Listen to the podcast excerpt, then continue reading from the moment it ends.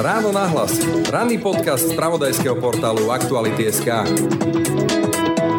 Som nebinárny človek, to znamená, že som mimo toho binárneho systému muž a žena. Určite mám strach, hlavne po nedávnych udalostiach, čo sa týka teplárne a podobne, tak mám veľký strach aj z toho, že kam sa tá situácia na Slovensku uberá, aj strach o mňa a o mojich kamarátov osobne, pretože ja síce nie som veľmi aktívna aktivisticky, ale mám kamarátov a kamarátčatá, ktoré sú aktívni a aktívne a bojím sa v podstate o nich, aby sa im nič nestalo. Na úvod krátky citát z Wikipédie, respektíve definícia. Nebinárny rod je to rodová identita, ktorá sa vymýka z klasického binárneho systému muž a žena. Nebinárna osoba sa necíti ani ako žena, ani ako muž. Nebinárny rod je kultúrne, niekde aj právne uznaný vo viacerých krajinách sveta. Slovensko medzi ne nepatrí, dodám.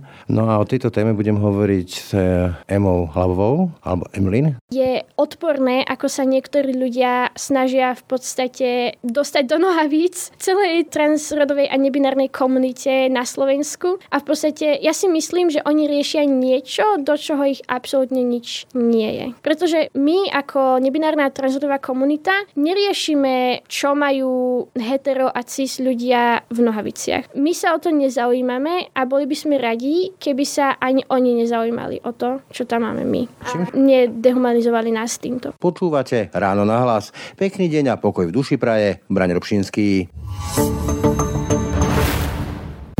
5 rokov od vraždy Jána Kuciaka vydala redakcia Aktuality.sk mimoriadnu knižnú publikáciu Kuciak, reportáže 2015 až 2023.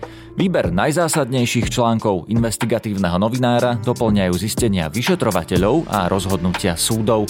Knihu Kuciak predstavíme v pondelok 20. februára o 18. hodine v Starej tržnici v Bratislave. Odporúčame vám rezervovať si miesto vopred na webe Aktuality.sk. Počúvate podcast Ráno na hlas. Dobrý deň. Dobrý deň. Vy sa definujete ako nebinárna osoba. A teraz ideme do témy, ktorá ma zaujíma, lebo veľa o nej neviem. Skúsim sa odraziť od tej definície, ktorú som teraz prečítal, taká veľmi podľa mňa paušálna definícia. Nebinárna osoba sa necíti ani ako žena, ani ako muž. Je to dobrá definícia? Lebo ono sa to zvykne definovať, že je to niečo mimo toho binárneho systému. Čiže je to niečo, že nad tou identitou sa cítite, že nie ste ani žena, ani muž, alebo aj muž, aj žena? No, to veľmi záleží, ktorého nebinárneho človeka sa opýtate, pretože myslím si, že najlepšia definícia nebinarity je, že je to teda mimo toho binárneho spektra, mimo muža a ženy. Niektorí nebinárni ľudia sa cítia ako ani žena, ani muž, Napríklad niektorí nemajú rod, to znamená, že vôbec žiadny. Niektorí sa cítia, že majú rod, ale ten je iný ako mužský a ženský. Možno ho aj nejako volajú, možno nie, len vedia, že ho majú iný. A niektorí nebinárni ľudia sa cítia, že sú niekde uprostred. Napríklad niekde medzi mužom a ženou, alebo napríklad aj muž, aj žena. To potom záleží vlastne, ako presne sa oni identifikujú. Dobre, tak poďme teraz priamo k vám. Vieme to, však povedzme, že mám deti a viem, že deti sa nerodia nejakým pocitom, že ja som dievčatko, ja som chlapček, ale vo veku tých 3 až 5 rokov, povedzme v tej škôlke väčšinou, sa začnú hľadať v tej rodovej identite, hlásia sa, alebo tak samozrejme nie vedomo, k tomu, že som dievčatko, som chlapček. Ako to bolo u vás? Vy ste teda žena, v tomto poňatí myslím ako v tom binárnom, čiže tam ste sa cítili zrejme ako dievčatko a potom to ale začali prichádzať nejaké asi pochybnosti alebo úvahy, že to nie je celkom to, čo vás vystihuje. Tak to nejako? Bolo to veľmi podobne, áno. Ja som vyrastala s mojou mamou hlavne a vlastne snažili sa ma doma vychovávať tak, že vlastne nezáleží na tom, či si dievča alebo chlapec, záleží na tom, čo chceš dosiahnuť, aký chceš byť, ako sa chceš správať a vlastne na tvojich cieľoch v živote. No a tak som dlho vyrastala aj ja. V podstate mi na tom nezáležalo, že či som dievča alebo chlapec, aj keď veľa ľudí mi hovorilo, že áno, si dievča. No, to skočím trochu do reči. Povedzme ja hovorím svojej cere, že môžeš, čo chceš, neexistujú ženské ani mužské povolania, ani nejaké, že mužské alebo ženské nejaké, že vlastnosti, ale povedzme, už len v tom systéme škôlka, potom škola, tak tam sú telocvik, dievčatá, telocvik, chlapci. Ženské oblečenie, mužské oblečenie. A budem pokračovať práce, čo viem, že pre dievčatá a pre chlapcov v tej základnej škole sú iné a podobne. Áno. No tak ja som to mala tak, že samozrejme chodila som všade s ostatnými dievčatami, ale mala som túžbu vlastne chodiť aj s chlapcami napríklad na ten telocvik a podobne, alebo tým, že vlastne som to vnímala tak, že by to malo byť jedno, moje presvedčenie bolo, že by to malo byť jedno, že či chodím s chlapcami alebo s dievčatami napríklad na ten telocvik, tak som mala veľkú túžbu v podstate robiť všetko, čo robia všetci. Nie len vlastne tá jedna skupina. Hoci ma stále ľudia dávali iba s dievčatami. A s tým som potom začala mať problém, čím som bola staršia, tým väčší problém to vlastne pre mňa začal byť. Inými slovami, oslovovali vás aj tak povediať tie ženské aktivity, aj tie mužské aktivity, aj cítili ste aj tie ženské, aj mužské vlastnosti, tak? Presne tak. Oslovovali ma obidva typy tých aktivít, ak to mám takto deliť. A chcela som v podstate robiť všetko. Chcela som, aby nezáležalo na tom, že či som dievča alebo chlapec. A hovorím, čím som bola staršia, tým viac som to tak vnímala. Dobre, a teraz ale prišli tie systémové veci, to znamená, vrátim sa k tomu, že zaraďovanie do týchto rolí, plus samozrejme začína aj povedzme, že ten vzťahový život, e, dievčenské partie, chlapčenské partie, prvé lásky a tak ďalej, tam sa to ako u vás e, formovalo? No tam stále som určite bola viac tej skupine dievčat, ak to mám tak povedať. Ale čo sa týka tých rôznych zariadení, hovorím, snažila som sa vždy vybočiť, ako som mohla, pretože som cítila, že sa nechcem, nechcem sa proste zarazovať ani do jednej. To nestačí tá škatulka, že som dievča, som žena? Áno, v podstate áno. Alebo že ja do tej škatulky jednoducho nepatrím. Že čím vlastne viac sa ma tí ľudia snažili napchať do tej škatulky, tým menej som mala pocit, že tam patrím. A čím som bola staršia, tým viac som si to uvedomovala. A to sa týkalo napríklad aj vzťahov. Keď sa ma niekto snažil napchať do vzťahu, že áno, ty budeš mať muža a zoberiete sa a podobne, tak som cítila, že mm, to nie som ja. Nevždy som sa to tým ľuďom snažila vyvrátiť aj na vonok, nevždy som vlastne mala potrebu im to vyvracať, akože aj, že by som sa s nimi hádala alebo niečo, ale určite vnútri som mala taký pocit, že nie. Akože tie rodové stereotypy, dobre, ale toto je taká, že krehká pôda, tak sa budem snažiť byť krehký, ale tak uvidíme. Predsa len ten človek si hľadá tú rodovú identitu aj povedzme cez tie vzťahy, to znamená, že páčia sa mi chlapci, páčia sa mi dievčatá, prípadne oboje, dneska však už to nie je taký problém. Vy ste to mali nejak spojené s týmto, že tá non-binarita je, že sa nepreferuje ani jedno z tých pohlaví, alebo to s tým nič nemá? To s tým vôbec nič nemá, pretože rodová identita vôbec nesúvisí so sexualitou. Napríklad ja ako nebinárny človek, mne sa páčia v podstate všetci, bez ohľadu na pohlavie alebo rod, ale sú nebinárni ľudia alebo aj binárni trans ľudia, ktorým sa páči iba jedno pohlavie alebo jeden rod. Takže to s tým vôbec nesúvisí. Pre mňa to bolo také, že najprv som si v podstate začala uvedomovať, že sa mi páčia chlapci a potom som si, čím viac som sa v podstate snažila osloviť od tých rodových stereotypov, tak tým viac som si začala uvedomovať, že pre mňa až tak nezáleží na tom, aké pohlavie alebo rod ten človek má, ale skôr aký je. Hm. Takže... Čiže vlastne neredukovať ten vzťah na, povedzme, že sexuálny život, ale je to proste o intimite, o zdieľaní, o výmene myšlienok a tak ďalej a tam to nemá nič s tým pohľavím. Presne tak. Pre mňa v podstate nie je podstatné, že to, čo má človek v nohaviciach, ale to, ako sa ku mne správa a aký je pre mňa vlastne ten náš vzťah, ktorý máme. A väčšinou e, to býva, keď sa rozprávam s ľuďmi, ktorí povedzme sa hľadajú v nejakej tejto rodovej identite, ako proces. Kedy došlo k tomu, že ste sa vy tak vnútorne vyautovali sama pred sebou, že ste povedali, že naozaj tá škatulka muž, žena mi nestačí, nevyhovuje, je mi tesná? No, to viem povedať celkom presne. Viem, že to bolo niekedy na prelome roku 2019 a 2020, pretože v podstate ja som začala chodiť asi rok predtým na strednú školu a predtým som chodila na cirkevnú základku a tam som sa stále identifikovala ako dievča. Aj keď... Zasvietili hneď kontrolky, cirkevná základka, tam sú dosť takí, že rigidní. Áno, aj nie. Záleží vlastne od... Musíte sa tam nejako tajiť? V podstate nie, nemusela, pretože tým, že som sa stále navonok prezentovala ako dievča, tak ako keby nebolo čo tajiť.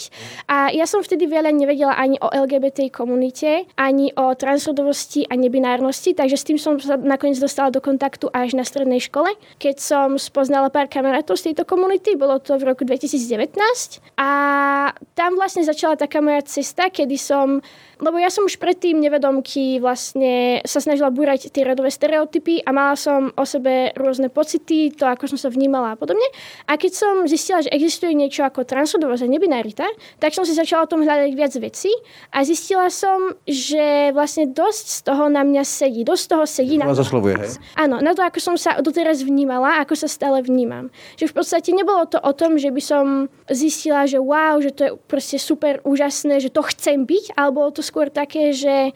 To som ja, že čítam, že aha, to... Tak... vystihuje. Toto vlastne definuje to, čo ja som, to, čo ja už som cítila dlho a vlastne týchto pár viet je to, ako sa cítim a to, ako sa vnímam ja vo vzťahu k sebe a vo vzťahu k ostatným ľuďom. Skúste povedzme povedať tých pár viet, že ako by ste ich povedali teraz. Hovorím, som nebinárny človek, to znamená, že som mimo toho binárneho systému muž a žena. Keď hovoríte, že ste ešte predtým intuitívne, inštinktívne búrala nejaké rodové stereotypy, čo tým myslíte? Napríklad vo svojej, vlastne vo vyjadrovaní svojho rodu pomocou oblečenia som sa obliekala veľmi maskulíne. Doteraz mám veľmi rada košele, saka, traky, motýliky a vlastne asi rok som v kuse chodila do školy takto oblečená. Šaty som skoro vôbec nenosila a v podstate bolo to pre mňa také vyjadrenie toho, že sa vnímam inak, ako ma vnímajú ostatní ľudia.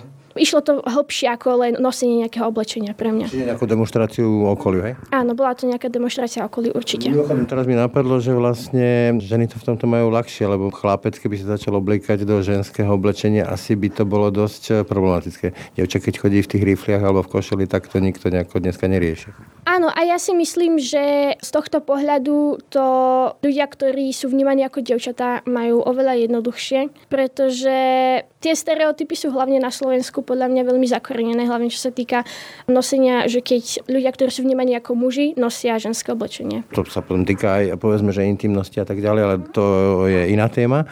Hovoríte, že došlo k nejakému takému vnútornému vyautovaniu. Potom prichádza, že sa s tým človek nejakým spôsobom zdôverí tým najbližším. Predpokladám mama, nejaké priateľky. Ako to vyzeralo u vás? U mňa to vyzeralo v podstate takto, že keď som vlastne na tom prelome roku 2019-2020 si začala ujasňovať, že áno, vnímam sa ako nebinárny človek, táto definícia na mňa sedí, tak potom som začala rozmýšľať, že by som to chcela povedať aj okoliu a k tomu došlo vlastne v lete v roku 2020 a prvý človek, ktorému som to povedala, boli moji kamaráti, keď sme boli na jednej oslave. Tí ma prijali veľmi pozitívne, pretože tiež sú vlastne z LGBT komunity a dokonca niektorí z nich sú transrodoví ľudia alebo nebinárni ľudia. Máte tam aj kolegov nebinárnych ľudia? Áno, určite. Niektorí z mojich kamarátov sú nebinárni ľudia. Hovoríte, prijali to dobre. Z toho popisu mi tak prichádza, že ako keby vlastne to lepšie prijatie bolo u ľudí, ktorí sú, alebo vybočujú z toho normálu. Nazvím to takto, nerad používam ten termín, ale je ten termín zrozumiteľný. Čiže tam je väčšie pochopenie, povedzme u transrodových ľudí, u ľudí z tej LGBT komunity, alebo bolo to ľahšie im povedať? No, čo sa týka toho, či to bolo ľahšie, myslím si, že áno, pretože som z, už z interakcií s nimi mala pocit, že by to ľahšie prijali, jednoduchšie. A preto aj pre mňa bolo ľahšie sa ním zveriť, keďže už som počula aj nejaké príbehy od nich, ako vlastne oni to prežívali. A čo sa týka, že či si myslím, že to prijali ľahšie, pretože vlastne nezapadajú do tej normy, alebo ako by sme to nazvali, tak myslím si, že áno, pretože tým, že si prešli niečím podobným ako ja, tak sa vedia vlastne vžiť do tej mojej situácie a tým pádom ma nesúdia, ale príjmu ma do tej skupiny, alebo vlastne. A čo mama, viem si predstaviť, že sám som otec, poviem to zo svojho pohľadu, chcem, aby sa moje dieťa cítilo čo najlepšie, aby bolo šťastné také, aké je na druhej strane, niekde v zadnom mozgu hneď mi napadne, nebudeš mať ľahký život, dievča. No, myslím si, že tak to bolo aj u mojej mamy. Vlastne jej som to povedala krátko potom, čo som to povedala týmto prvým kamarátom. Bolo to naozaj len pár dní, pretože ma veľmi ťažilo, že to nevie a ona mi často v posledných rokoch hovorila, že by som sa mala spraviť viac ako dievča a to sa mi veľmi nepáčilo, keďže ja som sa ako dievča necítila a chcela som v podstate jej dať najavo, že sa teda necítim ako dievča a teda nevnímam sa tak. No a tým pádom som sa jej to rozhodla povedať veľmi skoro a jej prijatie bolo zaujímavé, prijala ma, povedala, že je to v poriadku, ale zároveň po pár dňoch ku mne prišla a povedala, že to áno, že budem to mať v živote ťažké a že aj na ňu to je akože veľmi veľa nových informácií, veci, ktoré musí ona spracovať a teda ten jej postoj je taký aj teraz v súčasnosti, že má príjma, ale nemyslím si, že úplne... Tomu úplne nerozumie? Áno, myslím si, že tomu ani úplne nerozumie. Hovoríte spolu o tom? Vyjasňujete si to? Hľadáte spolu akoby? S mojou mamou momentálne nie, pretože ja som s ňou momentálne vo veľmi sporadickom kontakte by som povedala. Takže iba z tohto hľadiska. Myslím si, že keby sme sa stretávali častejšie, tak by sme sa určite o tom aj častejšie bavili. A má strach, respektíve máte aj vy strach, lebo tá atmosféra dnes na Slovensku je diplomaticky povedané neprajná a to je veľmi diplomaticky povedané. Určite mám strach, hlavne po nedávnych udalostiach, teda ja ich stále vnímam ako nedávne, čo sa týka teplárne a podobne, tak mám veľký strach v podstate aj z toho, že kam sa tá situácia na Slovensku uberá, aj strach o mňa a o mojich kamarátov osobne, pretože ja síce nie som veľmi aktívna, akože nejako Aktivistka. aktivisticky, aktivisticky áno, ale mám kamarátov a kamarátčatá, ktoré sú aktívni a aktívne a bojím sa v podstate o nich, aby sa im nič nestalo. A ten strach sa prejavuje povedzme aj v tom, že človek zvažuje, že kam pôjde a čo komu povie. Ja viem, že napríklad v 90 rokoch som to zažil a tiež som bol v nejakom eh, gay bare a vonku už nejaký skýni. Čiže človek si zvažoval, kam pôjde a komu čo povie. No určite ten strach sa prejavuje aj takto. Vždy, keď idem po ulici a rozprávame sa s kamarátmi a preberáme nejakú tému, ktorá viem, že by mohla byť taká horúca, vlastne keby ju začuli niekto, tak sa obzerám po ulici, že kto vlastne je na tej ulici a či náhodou nás nemôžu začuť. Alebo keď sme niekde v obchode, kdekoľvek v podstate, kde je viac ľudí, tak sa snažím dávať si pozor. A keď občas začujem nejaké veľmi zaujímavé komentáre na tieto témy, tak v podstate vždy ma premkne taký strach, že neviem. Do istej miery vás to obmedzuje, hej, že limituje v tom, že zverejniť sa. Určite áno, v tom, že mám pocit, že nemôžem sa slobodne podstate prejaviť na ulici alebo kdekoľvek, že aj keď kráčam po ulici, tak to môže byť nebezpečné. Či povedzme niečo také, ako že nejaký že verejné coming out, vyautovanie sa, alebo ako to nazveme, to znamená priznanie sa, to tomu nerozumie tomu termínu, niekde čo viem, že na tej výške, kde ste momentálne, alebo to neprichádza do úvahy? No na tej výške, ako vlastne všade, je to také rôzne, záleží od situácie od ľudí, s ktorými sa bavím. Napríklad, ja som spravila coming out tým, že ja som na, vlastne, na dvoch katedrách, keďže mám medziodborové štúdium, tak na katedre religionistiky som spravila coming out a ľudia vedia, že som nebinárna, pretože tam som z tých ľudí na katedre mala hneď pocit, že môžem, že je tam veľmi otvorené prostredie a že ma tí ľudia príjmu.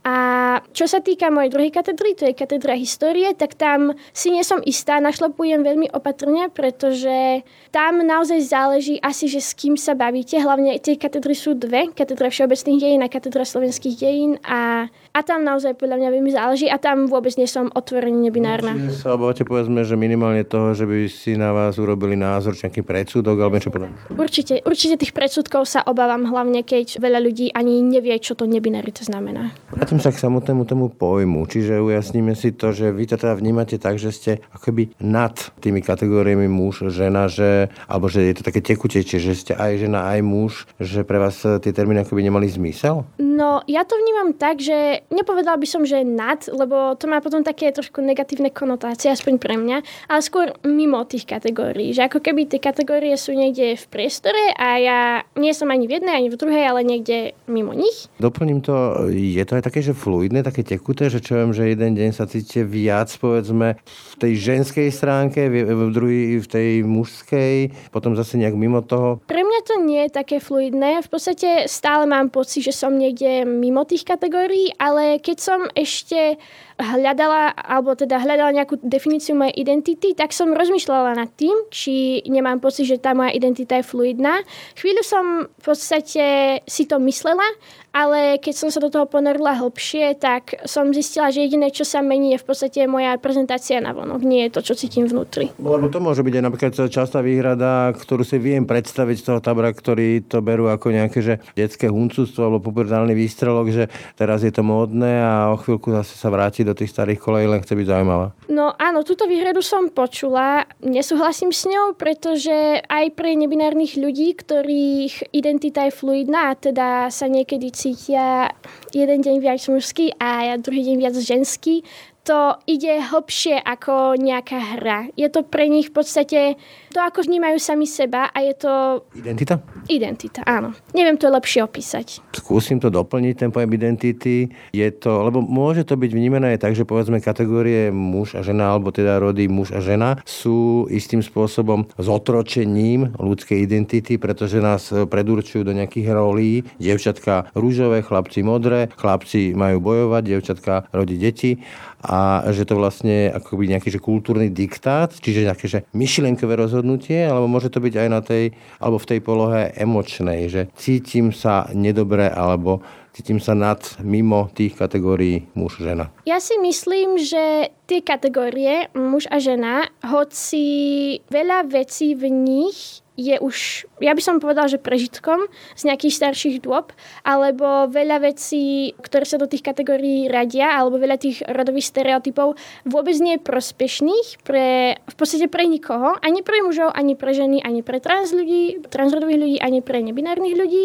Aj tak tie kategórie z istého hľadiska tu vždy budú a vždy boli. Jediné, podľa mňa, čo by sme sa mali snažiť, je redukovať tie rodové stereotypy, aby nebol problém, keď sa človek identifikuje ako nejaký ten rod podľa mňa problém nie sú tie kategórie, že muž a žena.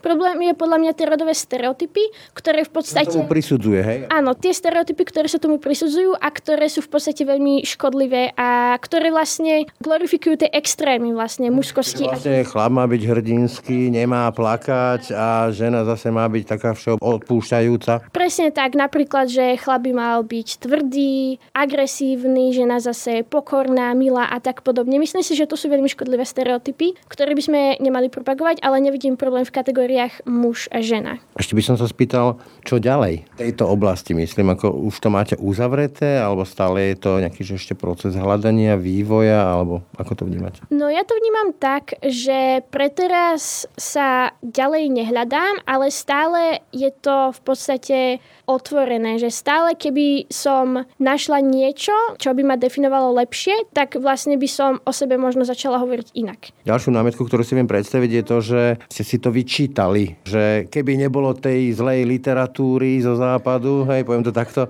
budovateľsky, tak vlastne by ste nevystrelili huncúctva, poviem to takto starožitne. Nakoľko vám pomohla vlastne objaviť tú identitu, skúsenosť iných ľudí, teda ten internet, knihy, rozprávanie sa a tak ďalej? Najprv sa vyjadrím k tej prvej časti vašej otázky. To bolo, že či som si to vyčítala. No ja si myslím, že čo som prečítala, mi pomohlo len nájsť presnejšie slova, pre to, čo som už cítila. Že v podstate aj keby som si nič neprečítala, cítila by som sa stále rovnako. Jediný rozdiel je, že ja som na to našla tie správne slova. A v tom mi vlastne pomohlo to, že som si o tom niečo prečítala. A čo sa týka toho, že do akej miery mi pomohli nejaké skúsenosti mojich kamarátov a takto, tak pomohli mi veľmi, pretože práve v tom roku 2019, keď som nad tým tak väčšmi začala rozmýšľať, som sa zoznámila konkrétne s dvoma ľuďmi, z ktorých jeden človek je nebinárna osoba a druhý človek je transrodový muž. A vlastne práve ten transrodový muž v podstate jeho skúsenosti mi vtedy prišli veľmi podobné mojim, preto som v podstate začala viac premyšľať nad všetkým, čo vlastne robím a tak. Dovtedy to bolo také nevedomé alebo polovedomé, to, čo som robila. A potom, keď som vlastne spoznala jeho a to, ako sa on prezentuje a jeho skúsenosti, tak vlastne som si to začala viac uvedomovať aj na sebe. Že to vlastne Áno. Keď hovoríte o tých kamarátoch, mimochodom, aké je veľká z toho, čo viete, komunita nebinárnych ľudí. Predpokladám, že to budú možno desiatky? Asi to nebude veľa ľudí. Myslíte na Slovensku? No, ja si nie som istá, pretože určite nepoznám všetkých, poznám len pár a mm, veľmi nemedializujú. Hej. Áno, väčšina z nich, nemyslím si, že akože ich identity sú nejako medializované a tak. Tým pádom nemám ani veľmi šancu sa o nich nejako dozvedieť, ale myslím si, že ich je oveľa viac, ako by sme predpokladali. Že ak by sme teraz predpokladali, že sú ich desiatky, tak myslím si, že v skutočnosti je ich oveľa viac, len v podstate to nehovoria na hlas práve kvôli tomu strachu. Čiže, ak to správne chápem, čo ste povedali, tému identity máte uzavretú v tomto slova zmysle, že som nebinárny človek a takto to bude. Pre teraz určite. Keď som si trošku pozeral nejaké veci okolo tejto témy, tak e, celkom ma zarazilo, pobavilo je hlúpe asi slovo, ale opakovalo sa to, že väčšina tých rozhovorov začínala témou gramatiky, rodu ako oslovovať nebinárneho človeka. Mne sa to zdá až trošku príliš e, dôraz alebo akcent na túto tému. Je to tak strašne dôležité? Myslím si, že pre nebinárnych ľudí a celkovo aj pre binárnych trans ľudí, transových ľudí je to veľmi dôležité práve preto, že správne oslovovanie vnímajú a vnímame ako mm, v podstate známku rešpektu k nám. Pretože je nám veľmi nepríjemné, keď nás niekto oslovuje nesprávne, pretože máme pocit, že nás vníma ako úplne nejako inak ako by sme my boli radi, keby nás vnímali. A že každým oslo- nesprávnym oslovením na to ten človek dáva najavo. Že ja ťa vnímam takto a hotovo. Dobre, čiže keď človek e, v tom, že nevie, začne zle, tak a vy ho opravíte a trvá na tom, tak vlastne keby vás ponižoval, že neberie vážne to vaše rozhodnutie, rozhodnutie prihlásenie sa k tej identite. Áno, presne tak to vnímam. Pokiaľ sa niekto pomýli, tak to vôbec nie je problém. Pokiaľ niekto má problém s tým, že mu stále do hlavy naskakujú nejaké nejaké, napríklad nejaké zámena alebo nejaký spôsob skloňovania, ktorý na mňa automaticky chce používať. Nie je to vôbec problém, pokiaľ vidím a viem, že sa snaží v podstate to zmeniť alebo snaží sa ma oslovať tak, ako by som si želala ja. Pokiaľ však ten človek ma stále oslovuje nesprávne, hoci som mu to už niekoľkokrát vysvetlila a povedala a bavili sme sa o tom a povie mi, že on svoj spôsob oslovania mňa nezmení, tak potom áno, mám pocit, že ma v podstate nerešpektuje rešpektuje. Čiže vo vašom prípade by som vás mal oslovať teda tým ono, tak? Nie, ja používam slovenčine ženský rod, takže ona je úplne v poriadku. Zložitejšie to je so mnou v angličtine, tam používam they, them. Do slovenčiny by sme to preložili ako oni. Čiže povedzme, tí nebinárni ľudia, ktorí trvajú na tom uh, ono, tak to je vlastne používať, to znamená ako vyjadriť im e, rešpekt k tomu ich e, rozhodnutiu, prihláseniu identite, tak? Áno, tak by som to povedala. A čo povedzme, alebo ako sa dá vnímať tá výhrada, lebo mne to nie tak naskočí. Akurát včera či prevčerom som videl nejakú diskusiu na sociálnej sieti a jeden z tých oponentov, to nie na túto tému, na úplne inú, keď chcel ponížiť e, toho človeka, tak povedal, že to. To je vlastne taká dehumanizácia, že vlastne že aj nacisti používali to na dehumanizáciu svojich oponentov. Čiže vlastne nám tak prirodzene naskakuje v tom jazyku. Áno, viem si predstaviť, že pre viacerých ľudí to môže byť problém. Ja som dokonca s jedným človekom sa aj bavila o tomto. Je to jeden z mne veľmi blízkych ľudí a práve sme sa bavili o používaní stredného rodu, pretože mám kamarátča, ktoré stredný rod používa a ja som vlastne chvíľu uvažovala, že by som ho používala aj ja. A tento človek mi vravel, že pre ňo by bolo veľmi ťažké začať ma oslovať v strednom rode práve kvôli tomu, že mu to prípada ako dehumanizujúce. A ja chápem, že je to ťažké, preto by som mala oveľa väčšiu trpezlivosť s ľuďmi, ktorí by mi povedali, že je to pre nich dehumanizujúce. A dokonca by som bola ochotná urobiť, neviem, nejaký ústupok v tom, že by som ich ak by to bolo naozaj pre nich také ťažké, by som ich nechala, nech ma oslovujú stále v ženskom rode. Že by som mala v podstate individuálny prístup ku každému tomu človeku. A čo sa týka toho, že je to dehumanizujúce, ja si myslím, že je to všetko o tom, že ako často to používate. Napríklad, ja som tiež mala chvíľu problém oslovovať jedno moje kamaráča stredným rodom, ale čím viac som to používala, tým väčšmi som si na to zvykala a tým pádom si myslím, že je to len o zvyku a o tom, ako často to používate. Tak napadlo, že moja dcera zvyknem svojim kamarátkam hovoriť besty, tak je poradím, že kamarát, čo to je také pekné slovenské. Od toho jazyka už je len potom možno krôčik k tej identite cez, eh, povedzme, že občiansky ID. Tam to je M a F. Žena, muž. Máte s tým problém? Malo by sa to nejako zmeniť? Mala by sa posunúť e, táto téma povedzme aj v tých občianských? Ja si myslím, že určite by sa mala a ja by som napríklad bola za možnosť, keby pokiaľ už musí byť pohlavie v občianskom, tak dobre, nechať ho tam, ale pridať tam novú kolónku, ktorá by vyjadrovala rod. A tým pádom by si človek mohol nechať to pohlavie, ktoré mu pridelili pri narodení a zároveň by si tam mohol nechať potom zaznačiť rod, pokiaľ by sa mu zmenil. Alebo teda pokiaľ by sa v dospelosti začal identifikovať inak ako pôvodne mu pridelili pri narodení. Takže ja by som bola určite za pridanie takéto kolónky. A potom mne tam vystáva otázka, že či vôbec je dôležité mať tamto pohlavie, či by nebolo lepšie nechať len ten rod. Aj za to by som bola, to by sa mi možno páčilo ešte viac. V každom prípade si určite myslím, že by sa to malo nejako zmeniť. Že by tam nemalo ostať len to pohlavie, čo je tam teraz. Že buď by to malo ísť napríklad všetko preč, alebo by tam mohol ostať iba rod, alebo by tam bolo aj pohlavie, aj rod.